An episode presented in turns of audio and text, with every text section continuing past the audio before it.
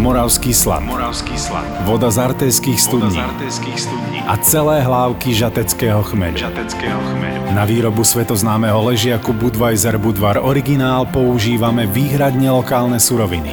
Pozdravujeme z Republiky Piva.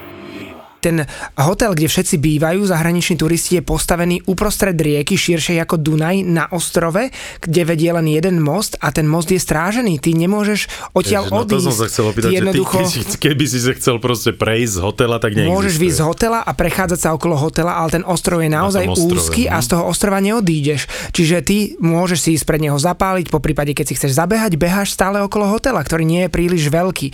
A všetci dokonca bývate na jednej strane, lebo tá strana má výhľad na mesto a druhá strana, na ktorej sa neubytováva, má vý- výhľad na niečo ako Petržálka, také hnusné sídlisko. Betónové, socialistické, severokorejské paneláky.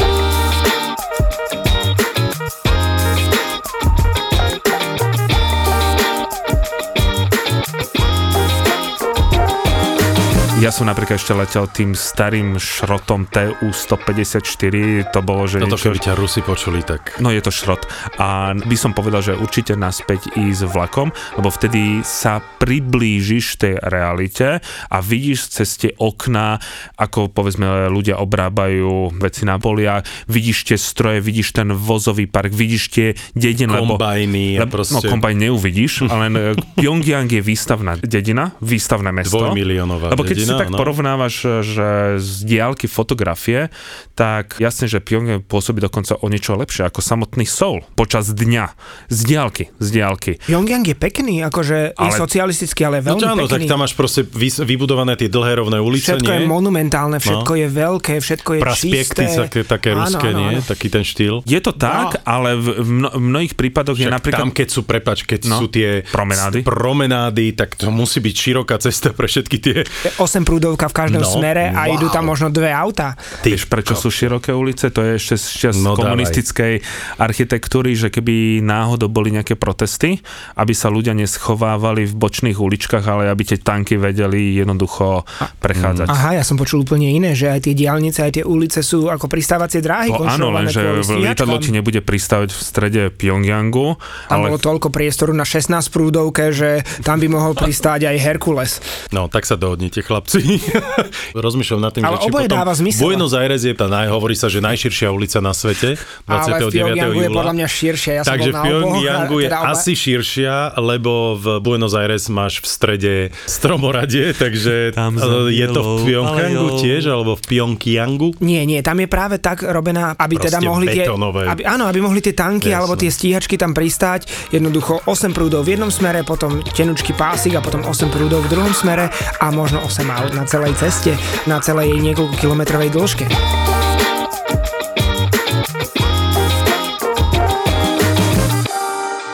Mne sa ešte veľmi páčilo, že v Severnej Kórei aj napriek tomu, že sa nemôžeš nikde pohybovať, tak nás neplánovane zobrali do akvaparku. Bol to úplne moderný akvapark, my sme totiž mali ísť do nemocnice.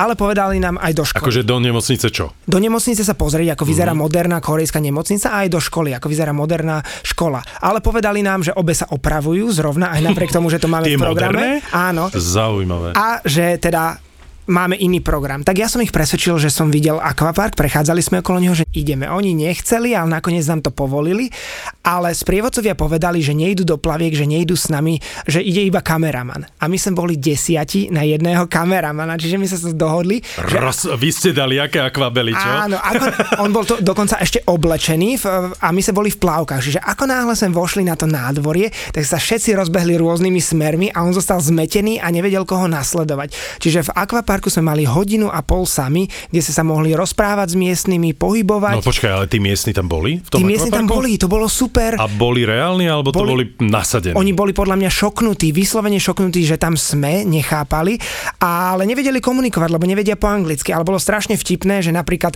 keď je tá dlhá sklzavka, tak oni napríklad ten dojazd prešli asi že 10 metrov, lebo sú lahúčky, majú 40 kg.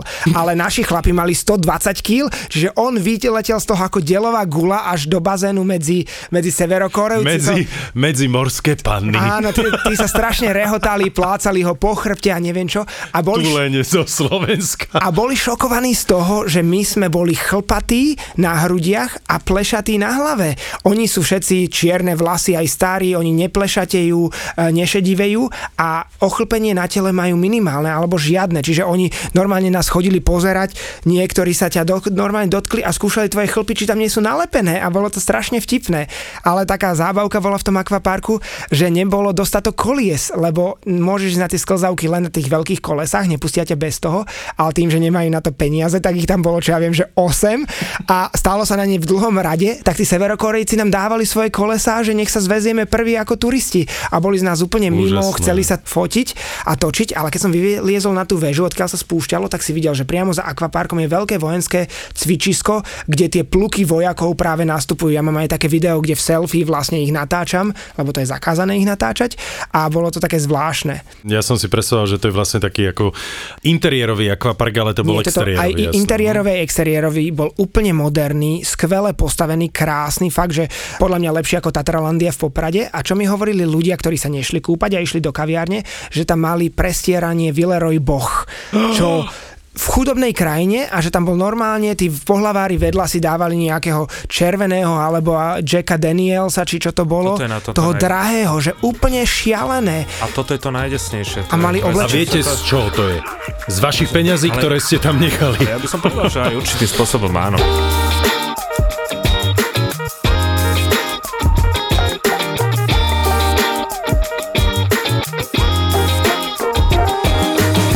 Úplný bizár je let každé 3 dní. Nechoď, nelieta sa každý deň. A priletíš a celá Severná Kórea má obrovské problémy s elektrikou. Väčšinou má elektriku iba hlavné mesto Pyongyang a to iba pár hodín denne, ale ty v hoteli ako turista ju máš stále. Priletíš prvý deň, Pyongyang je neskutočne krásne vysvietený, všetky vládne budovy, fotíš si to z okna, brutál, naozaj krásne, si dní unesený. Druhý deň je už povypínané, tretí e, z polovice plus minus, tretí deň je všetko vypnuté a ďalší deň, kedy prilieta opäť let s turistami, je všetko vysvietené. Potom zás polovica zhasnutá, potom zhasnuté a ďalší o 3 dní, kedy prilieta Ale že však veď lietadlo, tak zás. environmental friendly. Veď Ale to je, úžasné. Je to psycho, ja som tam bol 9 alebo 10 dní, čiže mohol som pozorovať tie tri cykly a naozaj to tak bolo. Ja som si to začal všímať tie drobnosti a zistíš, že to je naozaj potemkinovská dedina, kde je všetko propagandisticky nastavené tak, aby sa ti páčilo, ale keď si všímaš tie drobnosti, tak sa ti ako pacl začína skladať obrovská skladačka obludnosti toho režimu. A je to desivé. Boli sme na hlavnom námestí, ktoré je najväčšie námestie v Severnej Kórei, je priamo pred veľkou študovňou severokorejského ľudu. Zobrali nás, že nás zoberú do suvenírového obchodu a neuvedomili si, že my prechádzame okolo bežného obchodu pre domácich. A ten obchod mal ma- na dĺžku možno 50 metrov a v ňom boli bol presklený, ale bolo vidieť regály. A prisahám, že to bolo asi 16 metrov na tretinky rozdelené, 16 metrov kapusty, nič iné, len kapusta vyložená všade vo všetkých poličkách, vedľa 16 metrov jablk, nič iné, len jablka a potom v treťom bol 16 metrov plus mínus čipsov zemiakové lupienky. Nič iné v tom obchode nemali, len lupienky, jablka a kapustu, mm. ale oni ti zakazujú fotiť. Čiže toto nemám odfotené, toto si len pamätám a zaregistroval som to a vtedy som bol absolútne šokovaný. Ja som Severnú Koreu navštívil v roku 2008, keď bola Olympiáda v Pekingu, tak som si odskočil do Severnej Korei, kedy tá Severná Korea bola ešte, ešte viac uzavretejšou krajinou a táto návšteva mi bohate stačila a vtedy som povedal, že never ever tam už neprídem. si bol vlastne ešte, ešte za Kim Jong-ila, že? Ja som bol za Kim Jong-il a o Kim Jong-unovi sa vôbec vtedy nerozprávalo. Vtedy hovorila tá sprievodkynia, že Kim Jong-il bude žiť na veky vekov. A Ty si si odskočil takto do severnej z Pekingu a ja som si zo Šanghaja odletel do Južnej Koreji a spravil som si výlet, taký ten komerčný výlet do demilitarizovanej zóny medzi Južnou a Severnou Koreou, takže som videl Severnú Koreu, aj som proste videl tie ich základne a to všetko. Poviem vám, že nebolo to pre mňa nič také príjemné, ako necítil som sa úplne komfortne na tomto výlete, pretože naozaj kedykoľvek oni povedali, že môže niekto vystreliť z tej druhej strany a je to naozaj tak Aby si to ľudia vedeli presne, tá demilitarizovaná zóna je vlastne hranica a 2 km od každej strany nesmie byť žiadne e, nejaká zbraň a tak ďalej. Po dvoch kilometroch je proste osnatý elektrický drôt. Z tej južnej Korei to bereš ako taký jemný Disneyland, také, že kúpiš si suveníry a tak ďalej, tak Severná Korea ti dáva jasne najavo, že pozor, musí sa držať určitých pravidel. Že toto nie sú Universal Studios? Ne, že to, že, toto že to je je skutočnosť. Tam cítiš ten pach možno také nejaké neistoty toho, tej vojny alebo nejakého konfliktu. Áno, ja, ja naozaj potvrdzujem, ja keď som bol na tom výlete a my sme boli ešte v takých tých výhliadkových vežiach, z ktorých Áno. krásne vidíš presne na tie ich baraky a tak ďalej. A ja som sa normálne akože dával sa popod stenu a tak pretože mi to, ja som si naozaj predstavoval, že kedykoľvek niekto môže vystreliť z tých e, dvoch kilometrov alebo štyroch v tomto prípade. Tá vojna nie je ukončená. Tam hoci vec, môže no. Tam začať. iba zloženie zbraní a v zásade sa dosiahlo, ale ja som mal úplne iný pocit. Ja napriek tomu, že som bol z oboch strán v oboch krajinách a v tej demilitarizovanej zóne, tak ja som mal pocit, že na tej severnej strane to bolo také ako keby priateľskejšie, že sa snažili, aby sme boli na ich strane. Samozrejme viem, že to je propaganda, veď som tam strávil 10 dní.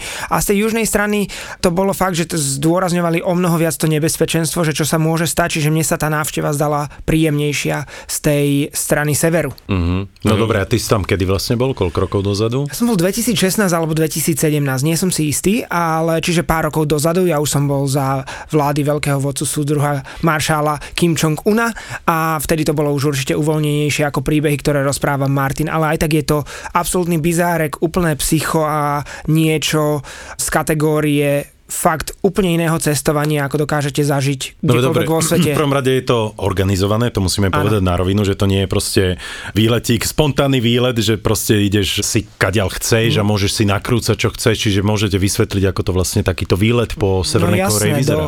No, Severnej Koreji sa nedá ísť individuálne, teda dá sa ísť individuálne, ale v rámci skupiny. To znamená, jednotlivec sa musí prihlásiť cez cestovku, ktorá je akreditovaná severokorejským ministerstvom turizmu a vtedy je v anglicky hovoriacej skupine, alebo keď si kúpi nejaký program cez slovenskú cestovku, ktorá má nakontrahovanú tú severokorejskú cestovku, tak môže ísť takto v rámci slovenskej skupiny, ktorá ale ide vždy spoločne.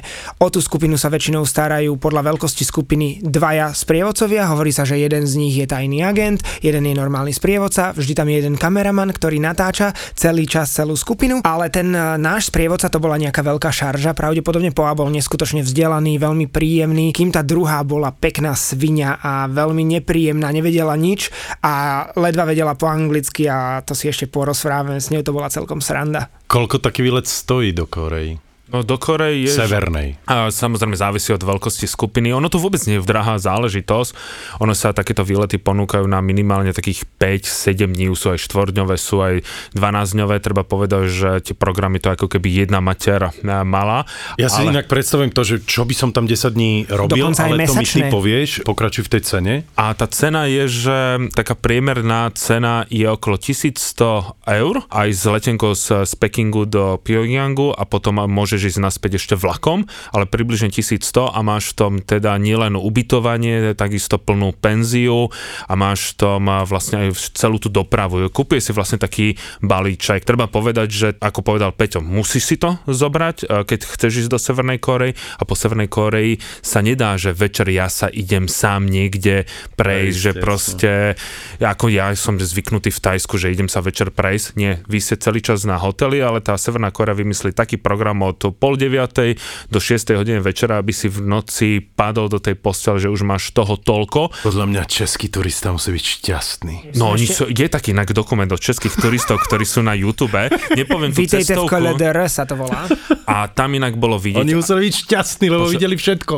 Tam, eh, ale to bola tam eh, skôr tá iná bizarná vec, že oni tej severokorejskej propagande uverili, že drvá väčšina tomu uverila a hovorila, že oni sú tady šťastní, že... v- Ale to aj v mojej skupine niektorí ľudia začali tvrdiť, že tí ľudia sú, že oni sú tu šťastní, lebo oni ti dá, tá propaganda spočíva v tom, že ten, v tom pozlátko také. obláčiku Áno, áno. ti vytvárajú ten pocit neuveriteľného šťastia. A ja som tomu svojím spôsobom uveril aj napriek tomu, že neznášam totalitné režimy, neznášam komunizmus a som veľmi čo ja viem, antikomunisticky náladený a čítal som niekoľko kníh o podmienkach v koncentračných táboroch v Severnej Koreji a utečencoch, ale ono to funguje veľmi, veľmi bizarne a veľmi paradoxne, že oni sa k tebe správajú tak skvele a ten program je tak dobrý, že ty začneš pochybovať, či to tam je naozaj také zlé a sám seba musíš presviečať o tom, že ten režim je zvrátený, je nenormálny, je propagandistický a že všetko je nastavené tak, aby sa ti páčilo, aby ťa úplne zmiatli a doblbli v hlave. Naozaj, ja som bol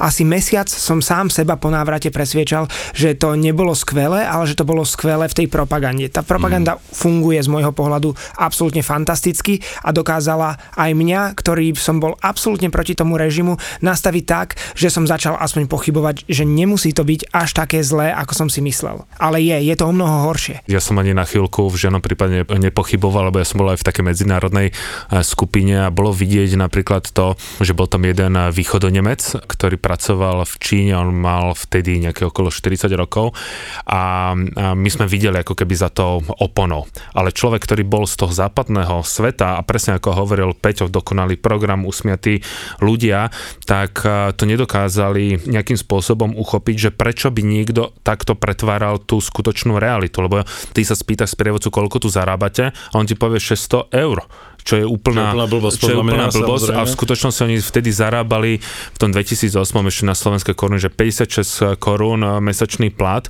a liter benzínu stal 3 doláre. To je ten dôvod, prečo tam neuvidíš na cestách toľko... Zápchu? Zápchu, i keď Nie samozrejme Pyongyangu... auta, podľa mňa. Áno, a že nevideli za tú oponu, že ľudia nechceli veriť, že na izbách nás odpočúvajú, až som im nakoniec ukázal, e, že pozrite sa za zrkadlo, máte odpočúvacie zariadenie lebo raz mi zavolali na izbu, nech daní ľudia z izby číslo 231 e, nech nenadávajú na súčasného vodcu. Ja prídem na 231, že, že chalani, prosím vás, trošku klídek, e, aj keď rozprávate slovenský, vám rozumieť, pred chvíľou ste nadávali na Kim Jong-ila, že? Jak to vieš? A tu máš na to odpoveď. Raz sme potom povedali, že máme chuť na červené víno, čo nás čakalo na druhý deň? Červené víno nás čakalo na Počuj, však ale toto je normálne Google. Čo oni tam majú Google? To no, je perfektné. Siri alebo Alexa. Nie? Jasné, veď ty povieš, lebo presne vieš, o niečom sa v súčasnosti rozprávam a hneď mi to Instagram začne ponúkať.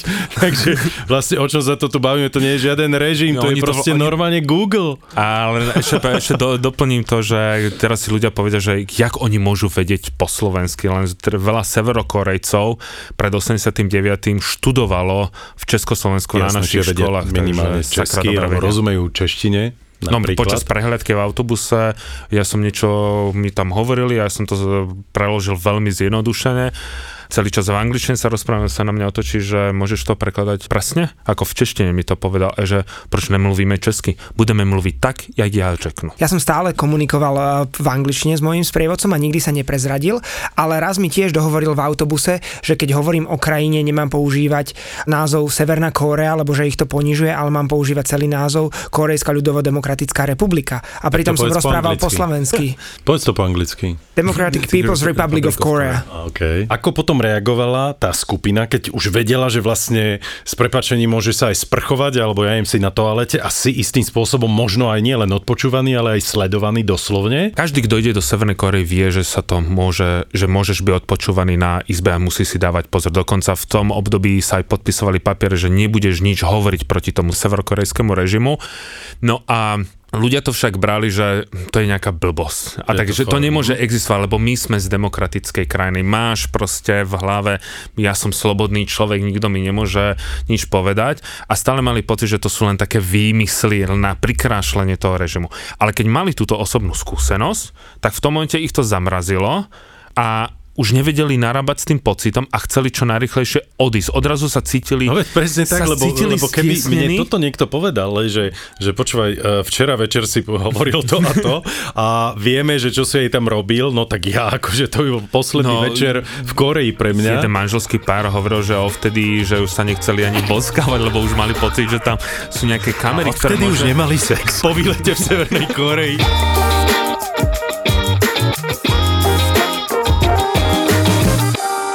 Ale keď prídeš potom po tých, ja som tam bol nejakých 8 alebo 9 dní, ale ty keď potom prídeš na tú hranicu s Čínou, do vlastne najväčšej komunistickej krajiny, ty vyjdeš na ten, na ten peron tej, tej čínskej železničnej stanice a v najväčšej komunistickej krajine slobodne. zakričíš z plného hrdla sloboda. To je jaký oxymoron a jaký bizar. Mňa zase zaskočilo po tomto prechode hranice, že prišli sme z absolútne chudobnej krajiny, kde skoro neboli auta na uliciach, že nejaká zápcha to ani nehovorím a odrazu na prvej kryžovatke v provinčnom čínskom meste bolo viac aut, ako si videl v centre dvojmiliónového Pyongyangu a na nástupišti Maglev, vlak, ktorý dokáže ísť nejakých 330 km za hodinu a ty ideš nejakým sovietským črepom. Ono sa to samozrejme vyvíja. Martin bol za úplne iných čiask ešte za Kim Jong-ila a teraz to už nie je podľa mňa také prísne, lebo ja mnohým príbehom, ktoré on rozpráva, neverím, ale aj my sme mali mnoho bizarných záležitostí. Nie, že neverím.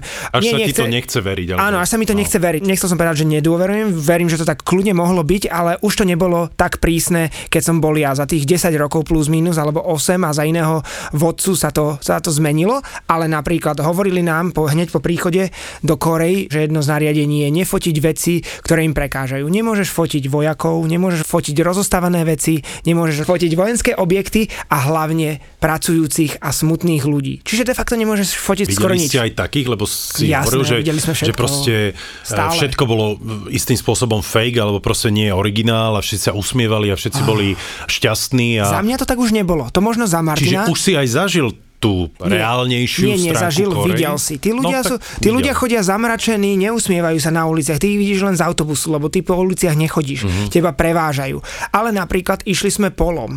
Normálne tam ľudia zbierali nejakú kukuricu ručne alebo niečo podobné a mali sme... Kosákom? Alebo divom? Podľa mňa ručne. Fakt, tam sa všetko robilo ručne. Ja som videl, ako strihali nožničkami trávnik. Nožničkami na nechty strihali trávnik. Každopádne, išli sme tým polom, kde ručne zbierali kukuricu a niekto fotil z nášho autobusu. Nejako sa to prehliadlo a asi za 15 minút sprievodca, ktorý sedel vedľa mňa, dostane telefonát a v telefo- a potom sa po chvíli na mňa obráti a hovorí, plešatý chlapík na pravej strane fotil pracujúci ľud. A ja vravím, Jozef? Prehod si o finu naľavo. Jozef, fotil si? A on že, hej, a on že, ukáž foťák, sprievodca chcel vidieť foťák, našli sme mu tam fotky tých pracujúcich ľudí na poli, čiže niekto z toho pola ho videl, že fotí, povedal to nejakému rozviečikovi, ktorý volal na nejaký miestny úrad alebo podobne a tí zistili, ktorý autobus s turistami tadiaľ prechádzal, okamžite volali sprievodcovi do 15 minút, čo sme prechádzali tým miestom, už mal vymazané fotky z foťáku. Dobre, hovoríš o tom, že vlastne program je pripravený od rána do noci. Hej? Všetko je dané, všetko je organizované. Na čo tam ľudia chcú ísť? Chcú toto vidieť a zažiť? Vieš čo, toto je dobrá otázka, lebo ľudia sa častokrát aj pýtajú, že aj vlastne návštevu Severnej Korei podporuje že ten režim tým, že tam dáš nejaké peniaze a vlastne tí ľudia majú pravdu, aj keď tam necháš tých tisíc dolárov, to nespasí severokorejský režim. Ani HDP. Ani HDP proste absolútne nič. Je to určitým spôsobom zvedavosť, tak ako západní turisti ich fascinuje pri návšteve Slovenska, keď idú pozerať Petržálku a tak ďalej, že ch- nechovajú sa prenášať eh, starými Škodovkami a tak ďalej. Akože Petržálka... Vystúpia na hlavnej stanici v Bratislave. Áno, a sú úplne, že sú v, v ne- nemom úžase a ty ch- tomu určitým spôsobom nechceš, je tá skupina, ktorá tomu nechce veriť, je, je si tam pozrieť, ale treba povedať, že nikto neuvidí realitu Severnej Kore. Nikto. Uvidíme len to, čo nám tá Severná Korea chce ukázať. Kto ide do toho, že chce uvidieť realitu a porozprávať sa s domácimi, tak tam nech v žiadnom prípade nejde, lebo nič z tohto nezaže. On uvidí geniálne divadelné predstavenie. Príklad jeden, každý v rámci toho zájazdu uvidí svadobčanov, alebo ako vyzerá svadov. Ty ideš autobusom a je náhodné stretnutie so svadobčanmi. Sprievodca dá otázku. Chcete byť e, súčasťou, Súčasťou svadby? svadbo. Jasne, poďme, ideme do toho. Aká náhoda? A teraz ty s nimi tancuješ a ja som vtedy povedal, že to je úžasné, konečne mám nejakú interakciu. Neprišlo mi dovtedy, že tí... Že je to celé zinscenované. Nie, že oni so mne začali rozprávať veľmi dobré anglicky, tam vedeli veľmi dobre dobre francúzsky. Mali detvianský kroj ešte, nie? Korejské kroje, to sú také, že nie je základom biela, samozrejme v Južnej Koreji máš tie, tie klasické, ale tým, že dávajú ten dôraz na tú tradičnosť, tak sú to také tie rôzne pestrofarebné. Keďže ja som pracoval dlho v jednej cestovke, tak som videl vlastne v tých platbách, že za každého človeka je korejská svadba 20 eur, to bolo v 2008 a potom v nejakom 2000, ja neviem koľkom, bolo zase 40 eur a všetci zažívajú ten istý zážitok a porovnávame si niekedy fotografie. Mm, len nevesta starne, hej? Tá bola vždy ticho.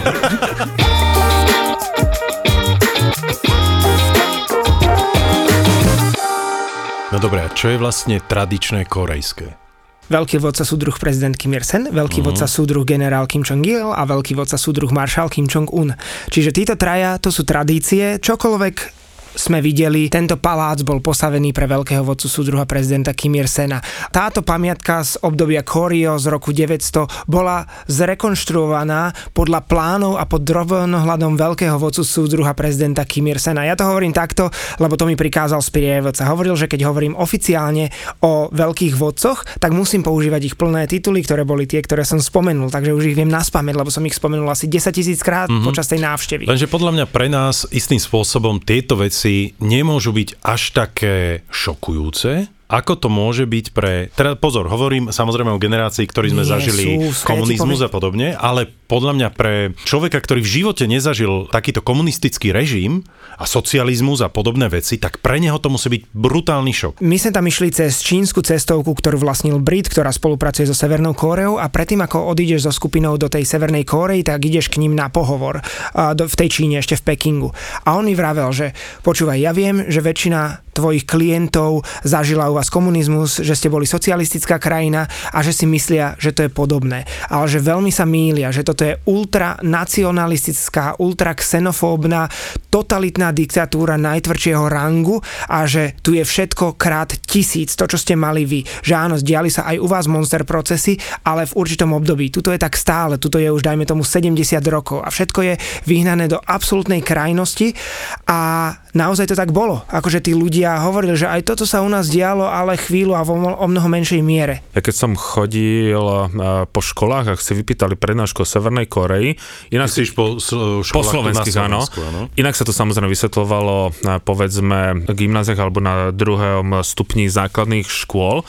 Veľa tých detí alebo študentov alebo žiakov to spočiatku nechcelo tomu veriť, lebo je to neuchopiteľné, je to nepredstaviteľné. Ale začali chápať až vtedy, kedy som povedal, vy nemáte Facebook, vy nemáte Instagram, vy nemôžete vlastniť mobil, kedy chcete, vy máte rozhlas, ktorý nemôžete zapnúť ani vypnúť, štát sa rozhodne a vtedy im to tak ako zaplo. A bolo to Jasné, pre nich, to bolo pre- uchopiteľné veci si im to, po, si im to vysvetlil a keď si to a predstavili, oni, že to je možné, mne by, to, Mhm. mne by to nikto nezobral ten mobil.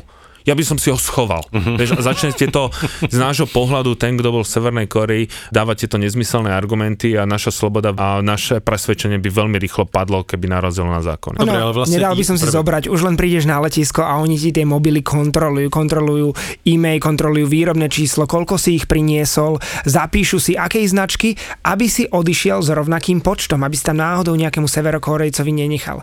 Ale aj keby si mu nechal, tak by veľmi nemohol, lebo tam majú dve mobilné siete. Ja som že povedať, že asi by to cez Slovensko neprešlo. Áno, jedna mobilná sieť je pre domácich, kedy si môžu volať len v rámci Severnej Kórei a absolútne nie von, ani SMS-ky nič. A druhá mobilná sieť je pre turistov, ktorí môžu si telefonovať medzi sebou, čiže turista s iným turistom, ale nie so severokórejcami ani so zahraničím. Čiže ty prídeš, kúpiš si za 50 o- eur SIM kartu a môžeš volať inému turistovi, ktorého poznáš v Severnej Kóreji. Čiže skvelá kúpa a internet tam vtedy ešte nebol, bola na tom 2016 či 17 bola 486 stará na recepcii s jedným verejným e-mailom. Z toho si mohol poslať mail a na ten ti prišiel, čiže oni kontrolovali všetku komunikáciu. Dnes už že vraj v lobby je aj akože mo, teda Wi-Fi a podobne, ale je samozrejme strážená, je tam nejaký veľký firewall Okay, a čiže vlastne kontrolované. jediná šanca, ako sa dostať do Severnej Korei je vlastne jedine cez Čínu, áno? Ešte cez Rusko sa dá? Cez Vladivostok, ale tých eh, výletov sú oveľa drahšie a potom ešte cez Bielorusko, že lietajú lietadla z Bieloruska do Severnej Korei, lebo Do Lukašenko a tak ďalej.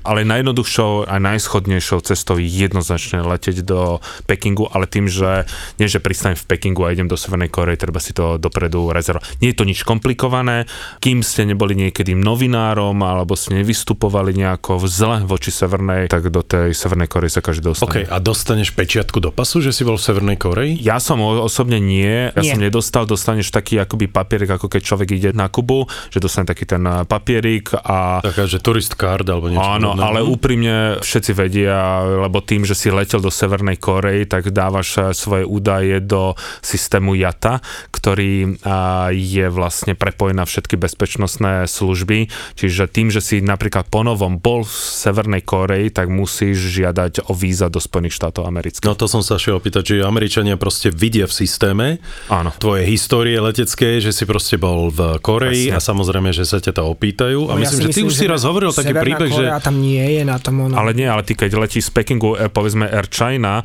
čínsky rezervačný systém je napojený na No medzinárodný. jasné, ale ja, takže mys- ja myslím, že medzi tými šiestimi krajinami Trump to zaviedol.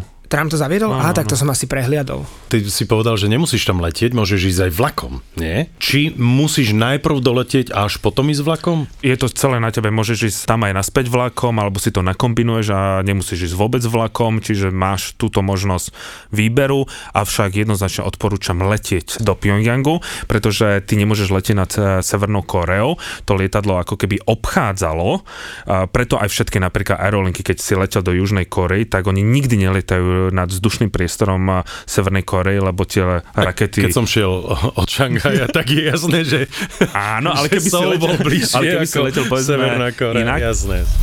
Na to, aby ste si naplno vychutnali tento podcast, vám stačia dve veci. Kľud a dobre vychladený Budweiser Budvar originál. Pozdravujeme z Republiky Piva.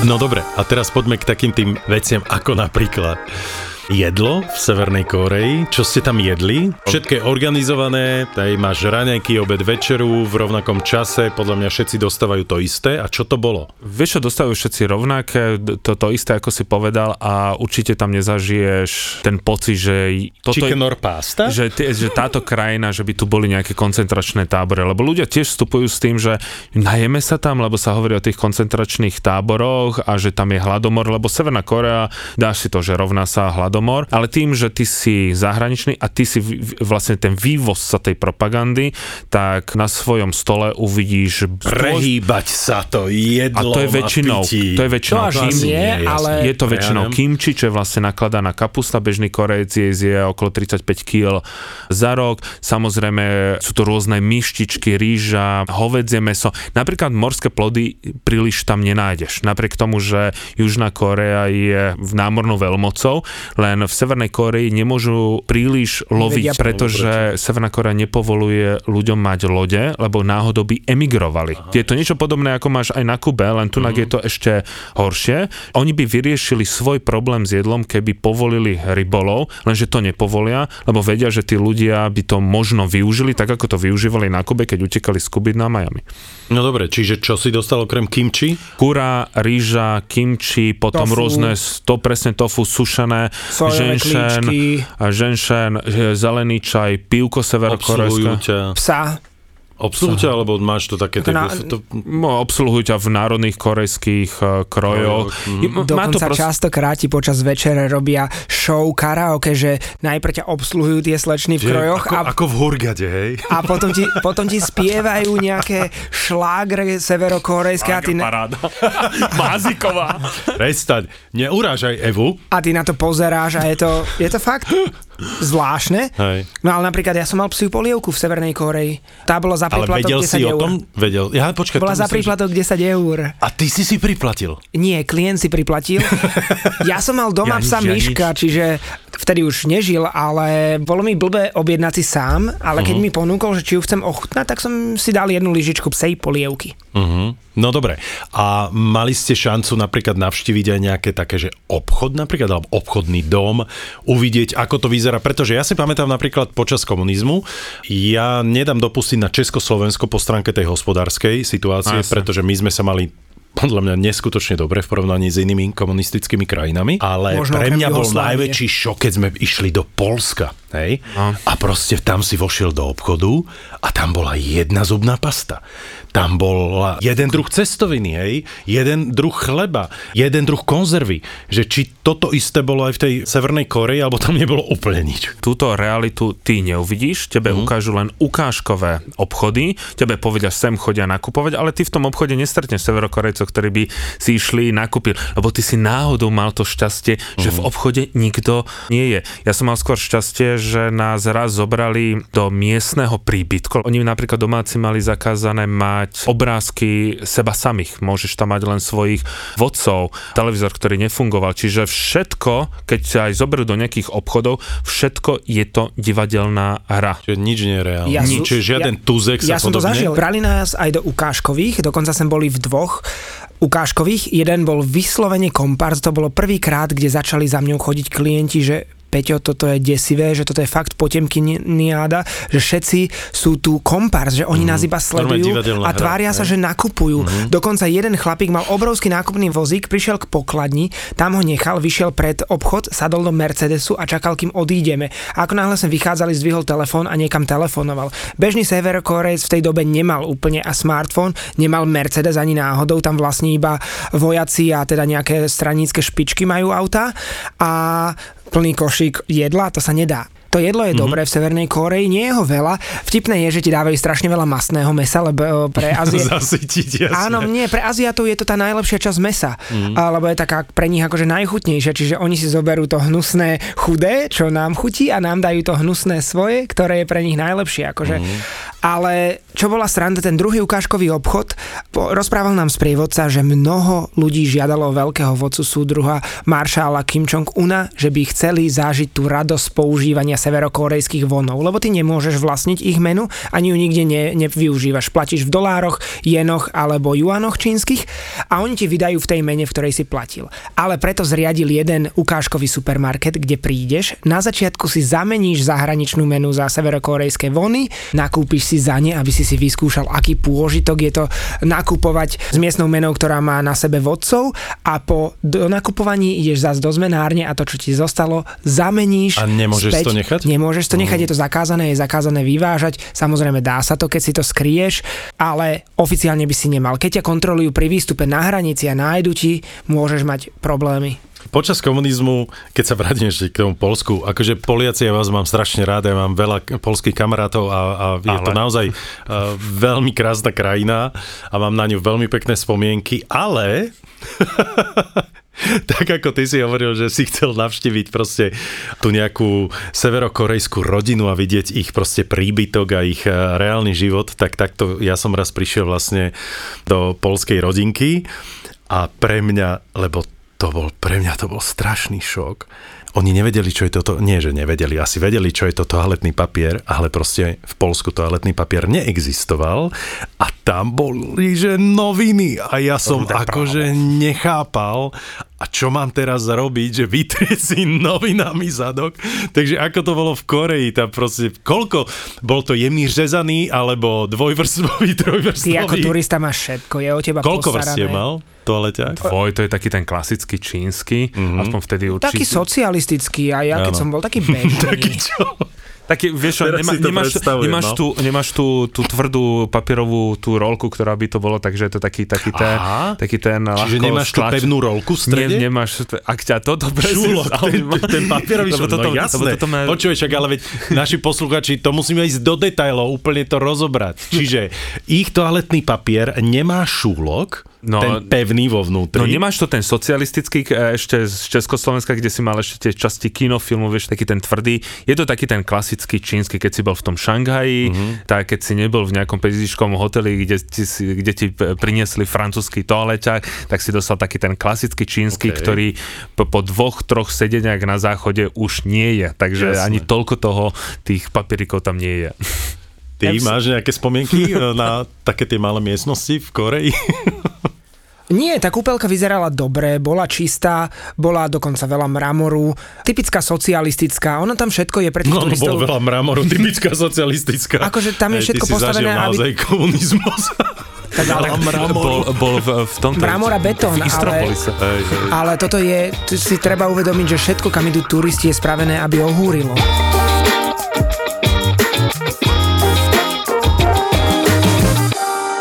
No dobre, a pokúsil sa niekedy niekto z vašich kamarátov a klientov, s ktorými ste boli v tej Severnej Koreji, že spraviť nejaký ten škandál, alebo napríklad utiec mm. z hotela, alebo...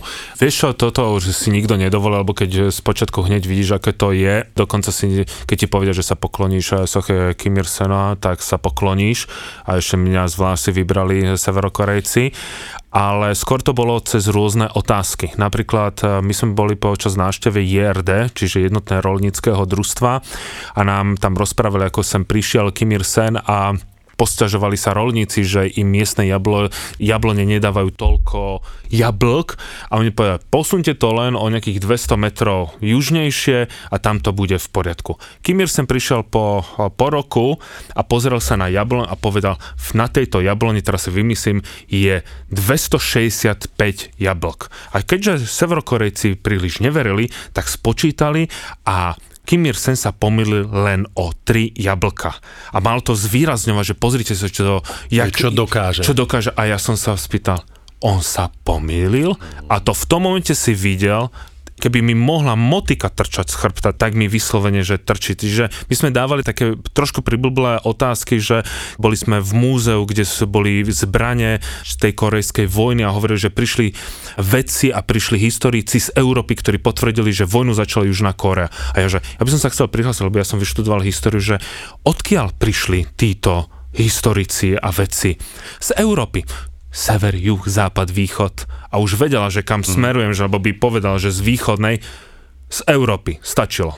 Mm-hmm. A už mhm. koniec. A už som dostal zákaz sa vôbec hoci čo pýtať. Dokonca predtým, ako sme sa tam vydali, tak máme pohovor s tými samozrejme pracovníkmi cestovky, ktorá to organizuje a hovoria nám, že vy do Severnej Kórei idete preto, lebo chcete a platíte si za to. Nikto vás nenúti tam ísť, je to totalitný režim, ktorý má svoje pravidlá a vy ak prekročíte hranicu, ich musíte bezpodmienečne dodržiavať, lebo keď nie, zaplatíte tvrdé konsekvencie podľa pravidiel danej krajiny, že vy ste tam hostiami a keď sa vám povie, že sa pokloníte, sa pokloníte. Keď sa vám povie, že vzdáte hold, vzdáte hold. Keď sa vám povie, že dáte kvety, dáte kvety. Ak sa vám to nepáči, zostaňte v Pekingu, nechote, máte na výber teraz, my vám vrátime peniaze. Toto sú pravidlá, nepáči sa vám, rozhodnite sa, ako náhle budete v Kóreji, musíte dodržiavať a hociaký prúser vás môže kľudne stáť slobodu. To je napríklad ten prípad Ota Warmbiera, možno ho budú poslucháči poznať. Je to Američan mladý, asi 23 ročný, ktorý išiel do Severnej Kórei cez jednu takú ako keby, nazvime to party cestovku, veľa sa tam chlastalo a neviem čo. A on sa údajne stavil, že donesie domov nejaký plagát, no a tam je dokonca aj v tom výťahu, kde, teda v tom hoteli, kde bývame, je výťah, ktorý má poschodia 1, 2, 3, 4, 6, 7, 8, 9, 10, 11, 12, 13, 14, 16. Čiže 5 a 15 chýbajú. A predpokladá sa, že na 5. a 15. poschodí sú tie odpočúvacie miestnosti, kde všetkých kontrolujú. Proste majú na starosti od jednotky po 14 a potom od 16 po 30 na každom z tých poschodí. No a oni vypili, že vraj flašu vodky v trojici na, na izbe, strašne sa opili otvorili a on tie dvere na piatom poschodí vykopol, vlámal sa tam a zo, zo steny strhol nejaký plagát oslavujúci veľkého vodca súdruha prezidenta Kim Ir-sena. No a skrčil si ho a schoval niekde do topánok, do... Medzi podošu asi a vložku nie, do niekam, topánky. Nie, niekam v, v, vo svojej batožine. Ano. A ráno, keď to zistili na kamerách, prišli do jeho izby, on bol samozrejme rozbitý, z opicou a neviem čo, zatkli ho, išiel myslím, že na 18 mesiacov do väzenia, kde ho údajne veľmi kruto mučili potom ho vrátili do USA, a že vraj bol vo veľmi zúboženom stave a týždeň po návrate zomrel na nejaký opuch mozgu. Ale ja vôbec nechápem, prečo to tam kradol, lebo v tom období, on tam bol až po mne, sa dalo úplne bez problémov kúpiť všetko. všetko. Propagandistické plagáty ti nútia, aby si si ich zobral, čiže je absolútna hlúposť vlámať sa tam, ale možno to bolo celé inak. Áno, no to som sa ťa chcel opýtať, keď som ti skočil do reči, že či toto dávajú Američania? Hej, toto kláňanie sa a toto mm, proste poslúchanie týchto pravidiel a príkazov, zákazov, že či, či proste neboli najväčší rebeli práve Američania. Čo, Američania už... Alebo tam Američania vôbec nejdú? Už od určitého momentu nemôžu vstúpiť, od 1. septembra, myslím 2019, nemôžu Mhm. vstúpiť, keď sa vyostreli spory, ale Američania mohli navštíviť len Pyongyang. Oni nemohli ísť mimo eh, hlavného mesta, čiže oni sa tam pohybovali. A keď sme sa od, na toto bavili, ale nie s miestnymi sprievodcami, tak eh, s inými, ja by som povedal, že ľudia, ktorí zažili eh, komunizmus alebo socializmus v bývalej východnej Európe, tí mali s tým väčší problém ako Američania alebo Angličania alebo Francúzi, lebo brali to ako toto je fán, to je akože super, akože mám super zážitok, lenže napríklad mne, mne to osobne strašne žili trhalo. Pokloniť sa jednému z najväčších masových eh, vrahov, len som vedel, že tam vstupujem a musím to, musím to spraviť. Aj ako úcty k môjmu otcovi, keby otec žil, tak mňa prerazí, akože sa nepostavím rok z postele, ale vedel som presne, ako Peťo hovoril, ty to podpisuješ a musíš to mm. spraviť. Čiže napríklad aj ľudia prichádzali za mňou, budeme sa musieť pokloniť, a že budeme. A aj mne to žili trha, ale musíme a musíme mať úsmev na tvári, bez blbých poznámok, bez nejakej grimasy, bez nejakého, že mu ukážem stýčený prostredník na fotografii. Ty musíš sochy fotiť v celku a nie časti. To je zakázané. Ani v divných uhloch. Oni ti povedia, normálne dajú inštruktáž, ako fotiť, ktoré objekty. Čiže niektoré objekty v Koreji môžeš fotiť, áno, Ale v Musíš ale, ale fotiť, len to, dostaneš k tomu aj Prednášku. prednášku o tom, ako fotiť. Napríklad my sme Zadarmo. Hneď, hneď, z letis- hneď z letiska na hotel bola prvá prednáška od sprievodcu o tom, ako fotiť, čo nefotiť a potom bola prednáška napríklad, že keď si kúpiš suveníry uh, s, s portrétmi veľkého vodcu súdruha prezidenta Kim Il-sena, veľkého vodcu súdruha generála Kim Jong-ila, veľkého vodcu súdruha maršala Kim, Kim Jong-una, tak jednoducho nemôžeš tie noviny preložiť, položiť na ne napríklad uh, šálku s kávou, nemôžeš ich si, si s nimi vyslať topánky alebo niečo Vieš, čo by s poutierať tým a urobili podobne. Poliaci? Že, A tu sa zase dostávame do fekálnej témy. porozprávaj mi o tom. Čo by Poliaci urobili s týmito novinami? Kde by mali Kim Ir-sena? Myslím, že keď si toto vypočuje severokorejská ambasáda chlapci, tak ani jeden z nás sa tam už v A vieš čo, nevráti. vy ste tam už boli a ty si povedal, že už nechceš ísť No, predsa. áno, no. A ja som videl Koreju z tých e, dvoch kilometrov, ktoré boli relatívne bezpečné a mi to asi stačilo. Ale... Ja by som išiel, ale ja by som sa mm-hmm. bál, lebo potom všetkom, koľko prednášok a rôznych vecí som nahral a porozprával o tej krajine, tak by som sa naozaj bál. Mm-hmm. Ale chcel by som ju vidieť ešte znova, ako sa zmenila. Mňa to fascinovalo z toho pohľadu, že presne ja napovím na Martina, ktorý hovorí, že veľa ľudí kritizuje turistov do Severnej Kórey, že podporuješ zverský režim. To je absolútne pravda. Ale tých 500 eur, ktoré možno majú z jedného človeka, ich nespasí. Na druhej strane je o mnoho lepšia táto osveta, ktorú robíme a rozprávame o tom, aký je ten režim hrozný a tyranský, lebo sme to zažili na vlastné oči. Čiže ja si myslím, že tú svoju službu som spravil a chcel som to vidieť, aby som mohol rozprávať, aké to je. Lebo bol tam aj Blaha a ten hovorí, že to je raj na zemi, čo je úplná kravina. Jasné. A Ešte ma zaujímala jedna vec, či ste nezažili situáciu, že by sa povedzme, či vám, alebo možno niekomu z vašich blízkych, s ktorými ste tam boli a klientov, nestal nejaký zdravotný problém a skončil v nemocnici, alebo bol nútený navštíviť nejakú ambulanciu, polikliniku, alebo urgentný príjem. Vieš, viem, sa, viem si predstaviť, že určite sa dostane ten eh, klient, alebo komu by sa niečo stalo, k tomu absolútne najlepšiemu, ale keď môžem povedať ešte, že absolútne pre mňa najbizarnejšie, kedy som fakt chcel plakať, odísť a som povedal, že toto už je že za úplne hranicou, tak sú tzv.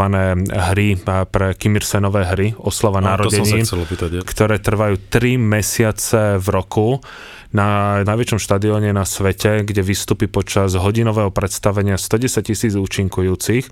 Ja som bol počas Olympiády v Pekingu, videl som otvárací ceremoniál a ja som žasol, jak to je dobre urobené.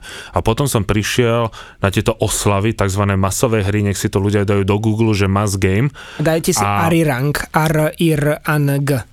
Však to je aj stanica, nie? Arena. A je, to, je, to je Aj, označené. aj televízna stanica, stanica? ale to je taký, to je taký hrdina uh, ľudovej báj, niečo ako Hajníková žena, má to veľmi podobný príbeh, že, ale nebudem to rozoberať, Martin povie o tých hrách radšej. Čiže keď som videl otvárací ceremoniál v Pekingu, ktorý patril, že medzi to, to najlepšie a som teraz toto videl, tak nič dokonalejšie som nevidel. Ako Olympiáda v Pekingu vyzerá ako nepodarená akcia. A to nebolo len tých 110 tisíc účinkujúcich a každý boží deň, ale bolo tam aj hľadisko s 20 tisícami deckami a každé dieťa drží takú obrovskú knihu, každá strana má také rôznu farbu na YouTube, a oni to. ako keby lusknutím prsta zmenia obrázky a ten obrázok je šťastný Kim Ir-sen, veľké prasiatko, lebo ono sa verí, že keď sa narodil Kim Ir-sen, tak začali byť prasiatka väčšie, tučnejšie, sliepočky začali znášať väčšie No však veď, aj- vajíčka. veď on rastie. On rastie. Veď aj keď on sa narodí Kim myslím. Ir-sen, tak vždy na výročie, keď sa po Svetnej hore Pektu sa napadne toľko presne centimetrov, aké je výročie samotného Kim Ir-sena. A toto, keď som videl tento bizár, lebo Tú demagógiu. To tú demagógiu, ja som vtedy sa, možno to bude patetické, ja som sa rozplakal, ja som videl, že toto už sa mi nechce pozerať, lebo toto už ako keby som, mne to prišlo, ako keby som sa pozeral na predstavenie v 33. Hitlera v Norimbergu, alebo na Stalinové obrovské seansy, ktoré boli na Červenom námestí. Toto mi už prišlo ako, Jasné, že... no, čiže a strahov nič, hej? Prosím? Akože, a No, strahov je strahov. Ja, ja som rád, že som sa nikdy nemusel zúčastniť Spartakiady, napriek tomu, že keď som bol malý, ja som tam chcel byť, lebo vieš, ale uh, oproti Spartakiade z, je z to, Ostravy, že... no však, No, ktorý oproti- Ostravák by nechcel ísť do Prahy, no? Peťo, ty si chcel niečo povedať? Ja súhlasím s Martinom. Ja som nevidel hry Arirang, lebo boli zrušené, lebo veľký vodca súdruh Maršal Kim Jong-un sa rozhodol, že nebudú, lebo že to je veľké vyhadzovanie peňazí, ale zobrali nás na niečo také ako detské predstavenie v Dome kultúry alebo v Dome detí a my máme spoločného, háj. spoločného kamaráta, ktorý vystupoval v Cirque de Soleil a ja som naživo tiež videl Janko, niekoľko jasné, pozdravujeme ho. a niekoľko Cirque de Soleil, ktoré sú úžasné, nič lepšie som nevidel, dokým som nebol v Severnej Kórei. To predstavenie detí strčí celé Cirque de Soleil do vrecka, len nemajú také kostýmy a takú scénu, ale artisticky, Mhm. umelecky, hudobne je to úžasné, ale úplne máš v sebe Zimomriavky. to, neboli ťa to možno za nich toto Boli, celé? boli, No. je to desivé, že čo dokážu 6-ročné deti, koľko rokov na to museli trénovať a že čo s nimi bude, s ich klbami a všetkým a oni sú tam vysmiaté, potom sa na tej e, stene za nimi zjaví obrovská fotka vodcu, ktoré vysmiatého prasaťa tlstého a po pravej strane vidíš takú ako keby malbu, kde sa hrajúce, smejúce deti na bicykloch a neviem čo hrajú a ponad nich letí jadrová raketa, ktorá má symbolizovať mier, lebo bráni A Severnú Kóreu. poletíme, poletíme. Áno, bráni Severnú Kóreu a jej suverenitu, lebo iba jadrové zbranie ich bránia od krvilačného sveta hrdlorezov a teda zahraničných imperialistických agentov. Veď neviem, napríklad- Dobre, ale otázka, že pre koho toto celé robia? povedz toto a ja napojím. No. že napríklad e, máš šlabikár školský a tam sa učia, že jeden kalašníkov a druhý kalašníkov sú dva kalašníkovi. Teraz poslucháč si povie, že veď je to no a, lenže my sme sa učili počty jedno jablčko a druhé jablčko sú dve jablčka. Ty keď si pozrieš rozprávky, ja som vyrastal povedzme na Maxi Psovi Fíkovi, Macha Šebestová, Rákosniček, tam boli bojové rozprávky, mm. že ja neviem, dve imaginárne nejaké postavičky v, vo vojenskej uniforme, ktoré už ako 5-ročné, ako pre 5-ročné dieťa Držia ukazujú, zbraň. ako mm. zabiť nejakého imperialistu. Je tam vlajka americká, ktorá sa páli. Čiže tá propaganda ti ide už od, Od detstva. od detstva. A ešte posledná vec je, že keď sme boli na takomto detskom predstavení, pre mňa bolo zaujímavé, že bolo tam nejaké štvoročné dieťa, ktoré krásne spievalo. Ja som prvé slovo povedal, keď som mal 5,5 roka. Už toto bolo pre mňa niečo neuveriteľné, neuveriteľné. A ja sa pýtam, že o čom spieva to dieťa? Nech žije náš milovaný Kim Ir-sen. A toto je, že vtedy si povieš VTF, akože už štvoročné dieťa hovorí o tom, že bude žiť tak, ako hovorí Kim Ir-sen a bude bojovať za Severnú Koreu a nedovolí americkým imperialistom. Toto my sme za sociku nemali. A My sme som- boli síce iskry, my sme boli pionieri, ale sme nenadávali na ten imperialistický svet, ako sa nadáva na ten imperializmus z Toto by som nepreceňoval tú hymnu, lebo napríklad aj angličania, aj anglické deti spievajú God Save the Queen, zachráň kráľovnú Bože, ale ja Tak súhlas... ako porovnávať toto s tým. No, tak, A samozrejme nie je ten úroveň propagandy a ja som videl dokumenty, kde, a, kde učili matematiku deti štýlom, že keď je 10 imperialistických hrdlorezov, ktoré sa snažia zabiť korejský ľud a ty 5 z nich zastrelíš, koľko imperialistických hrdlorezov prežilo.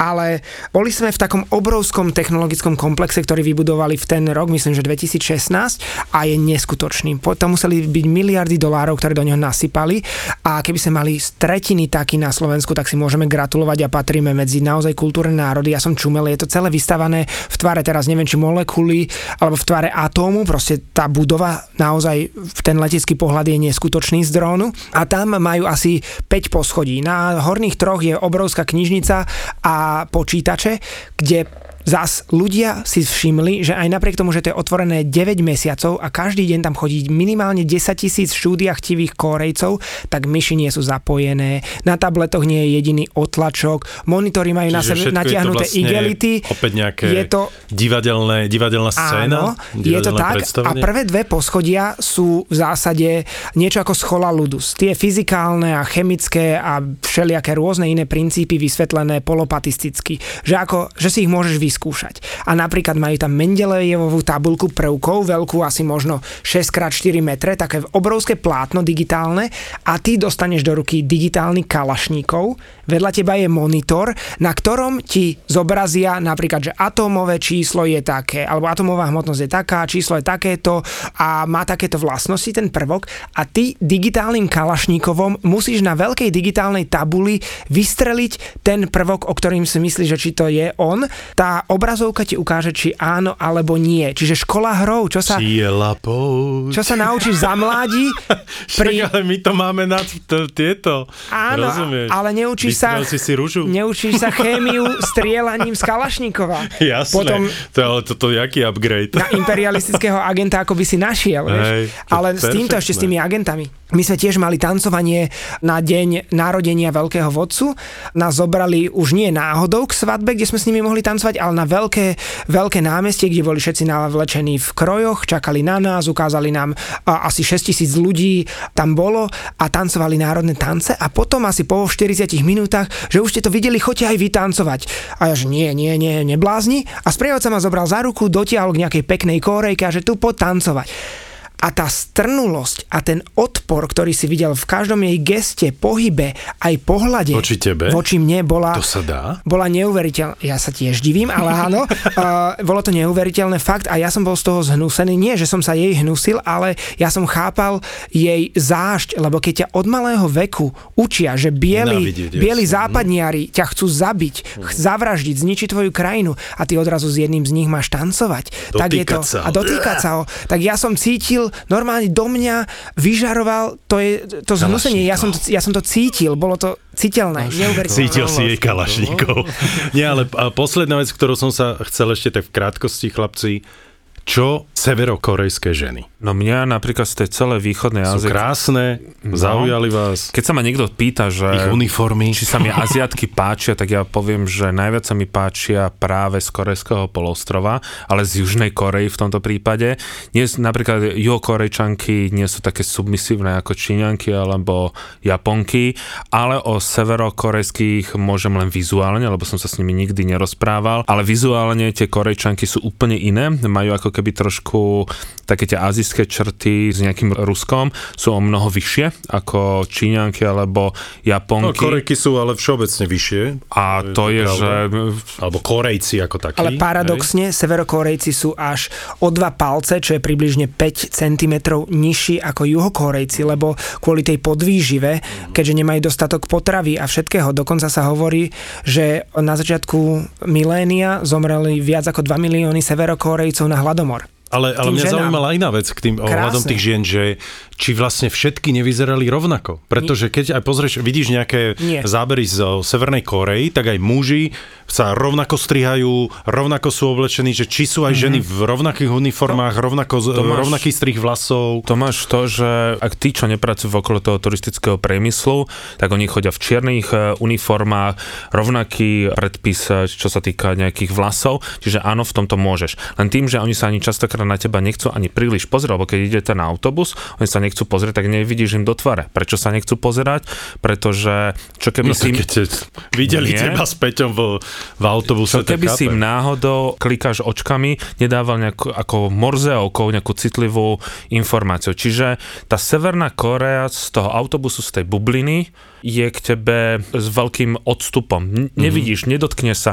Môže Ok, si ja som myslel, že nejaký- či na hoteli, alebo proste ne- v nejakom obchode, alebo podobne, no tak tam asi bary neexistujú v zmysle toho, že Ja- môžeš ísť e, Nie. na večerný drink Ako môžeš so severkorejskou babou. Môžeš v rámci, v rámci hotela, môžeš, dokonca môj klient jeden si zavolal masáž na izbu, ale museli prísť dve a bola to teda, že vraj aj masáž so šťastným koncom, ale boli tam dve, aby jedna sledovala druhú, či náhodou tam nebudú nejaké...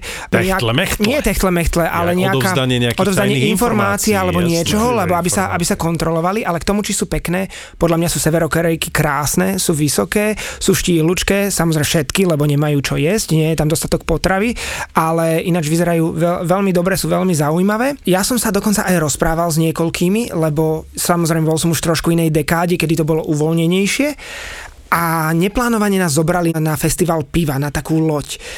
Ja som presvedčal sprievodcov, že je tu festival piva, videl som nejaké reklamy, poďme, poďme, poďme, tak on zavolal na nejaký ústredný výbor, povolili nám to a mohli sme ísť na plavbu po rieke v Pyongyangu s tým, že nám dávali, nalievali pivo a tých čašníčok som sa pýtal, ahoj, ako sa máš, dobre, ak sa voláš, tak mi povedala, kde sa naučila tak dobre po anglicky, a na, na štátnej univerzite veľkého vodcu súdruha prezidenta Kim Sena.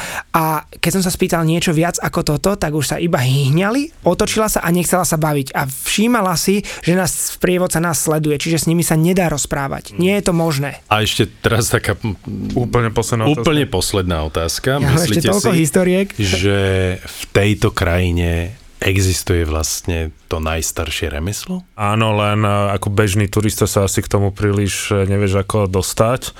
Ako bolo možné, že si niekto z vás, z tých vašich e, kamošov, mohol objednať masáž na Lebo na tom hoteli, izbu? tam máš, na tom hoteli máš aj bary, máš reštauráciu, je tam napríklad bowlingová sála, je tam karaoke, je tam pingpongová miestnosť, dá sa ísť aj na normálnu masáž a on na ňu tlačil, že jednoducho vieš, ako sa to robí, že proste za nohu chytí, potom ja neviem, Ja neviem, ja som za tom- zadok. Ja som to nezažil ešte.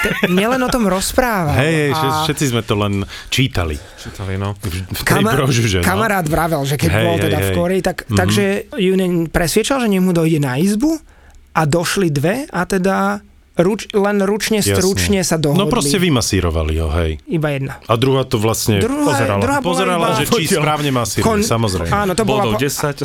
Hej, hej, to hej. bol pravdepodobne iba men- Kurs. manažér alebo To bol nejaký kurz. supervisor. Hej, supervisorka masáže, perfektné.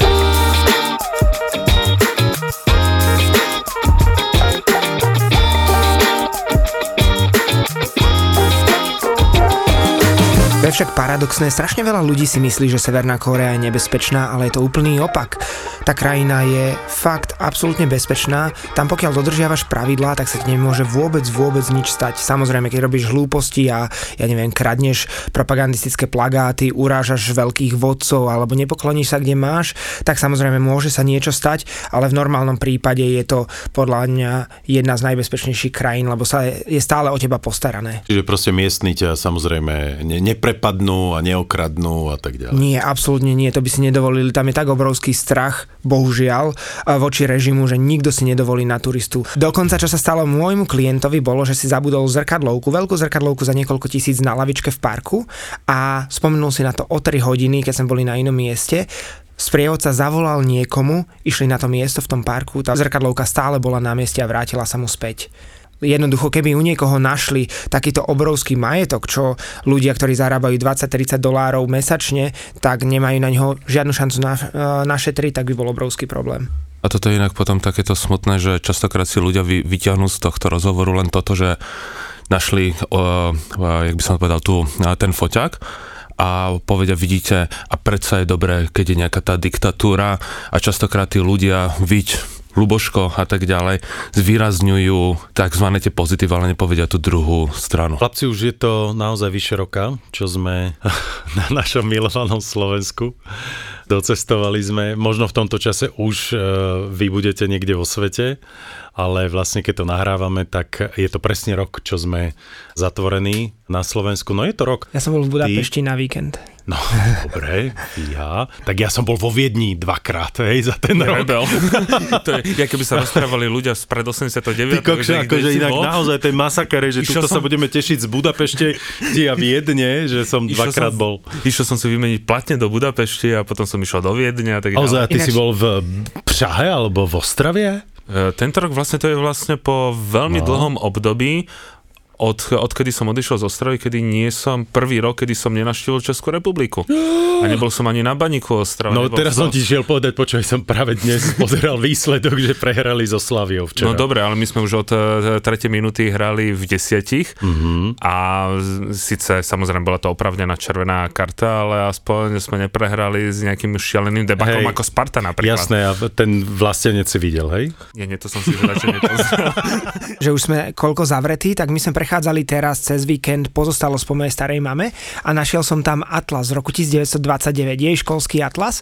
Sranda bola, že tam je fixkou vyznačený slovenský štát a napísané, že e, protektorát cez Čechy a podobne, ale pozeral som si teda zrovna dnes ráno tie, tie mapy z roku 1929 a niekde na jednej strane som našiel, že bolo pretlačené, mala na tom papier a písala a bola tam asi test, lebo že uvedte, čo si myslíte, a potom chýbalo uh-huh. a potom, že Havajské ostrovy, Nový Zéland, a ešte nejaká krajina a, a, a podobne. A ja som nad tým rozmýšľal, že aké to muselo byť divné pre ľudí učiť sa o Havaji, Novom Zélande a podobne, pre ľudí, pre ktorí, ľudí, ktorí neopustili živote, svoju jasné. dedinu. Moja mhm. starka možno do 40 rokov nebola pomaly ďalej ako v Mikuláši, ktorý je odtiaľ 4 kilometre. Uh-huh. A čo to je to, že Havaj v 6 myslím nebol súčasťou, vlastne už bol súčasťou Spojených štátov. Nič už musel byť. Štátom USA sa stalo až v 50 rokoch, tak nejako. Tam bola tam bola vojenská základňa, ale štátom, ako keby tým mm-hmm, plnohodnotným štátom, vlastne. toho hviezdičkou, ano. je myslím až od nejakých 50 rokov. Formosa, čiže Tajvan a napríklad uh,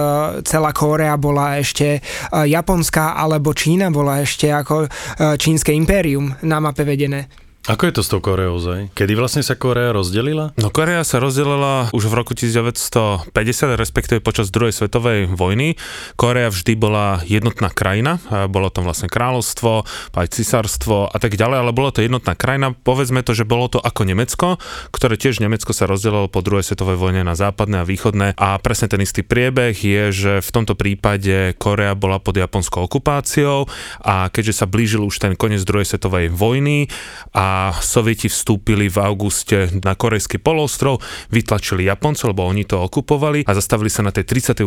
rovnobežke. No a Sovieti nasadili tam svojho milovaného Kim Ir-sena, ktorý tam teda chcel zaviesť komunistickú vládu a Američania vlastne chceli... Tlačili od juhu. Tlačili od juhu, ale potom vznikla občianská vojna medzi rokom 1950 až 1953, ktorá skončila vlastne ani jedna strana nevyhrala, lebo Američania sa dostali až 20 km kilometroch čínskej hranice, potom vstúpili Číňania, zatlačili Američanov zase na 38. rovnobežku.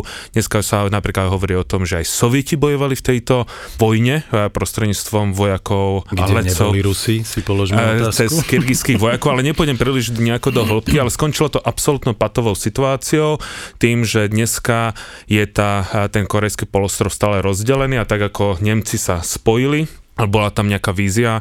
Tu vízia asi dlhodobo ani nebude, lebo sú to veľké rozdiely, lebo Severná Korea v tých 50 rokoch patrila medzi veľmi silné, veľké priemyselné oblasti a Južná Korea patrila do prvej desiatky najchudobnejších krajín. Dnes Južná Korea je, je úplne mm. opačne. Ale to sme povedali veľmi, veľmi zjednodušene a možno niekto slúži k tým poslucháčom, nech sa do toho viacej ponoria. Martin, ďakujeme ti za toto krásne historické okienko. 3,50 poprosím. ja len k tomuto, aby si to ľudia vedeli uvedomiť. Severná Kórea uvádza sa podľa CIA Factbook, že má HDP na obyvateľa okolo 1800 dolárov. To je absolútne nič. To je necelých 150 dolárov na mesiac na osobu. Ale Južná Kórea má takmer 20 násobok, čiže neskutočný rozdiel. Dokonca Južná Kórea, ešte asi v roku 2016 to tak bolo, bola jedinou krajinou našej planéty, ktorej sa podarilo dostať z príjimateľa rozvojovej pomoci sa stala jedným z najväčších darcov rozvojovej pomoci.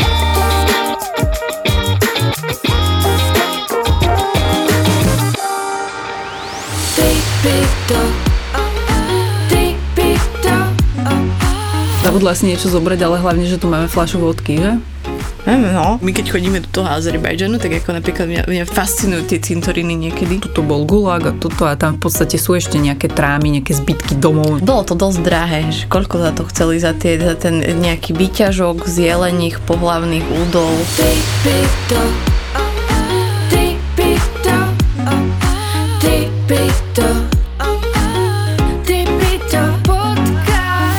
Tripito je nový podcast od ZAPO.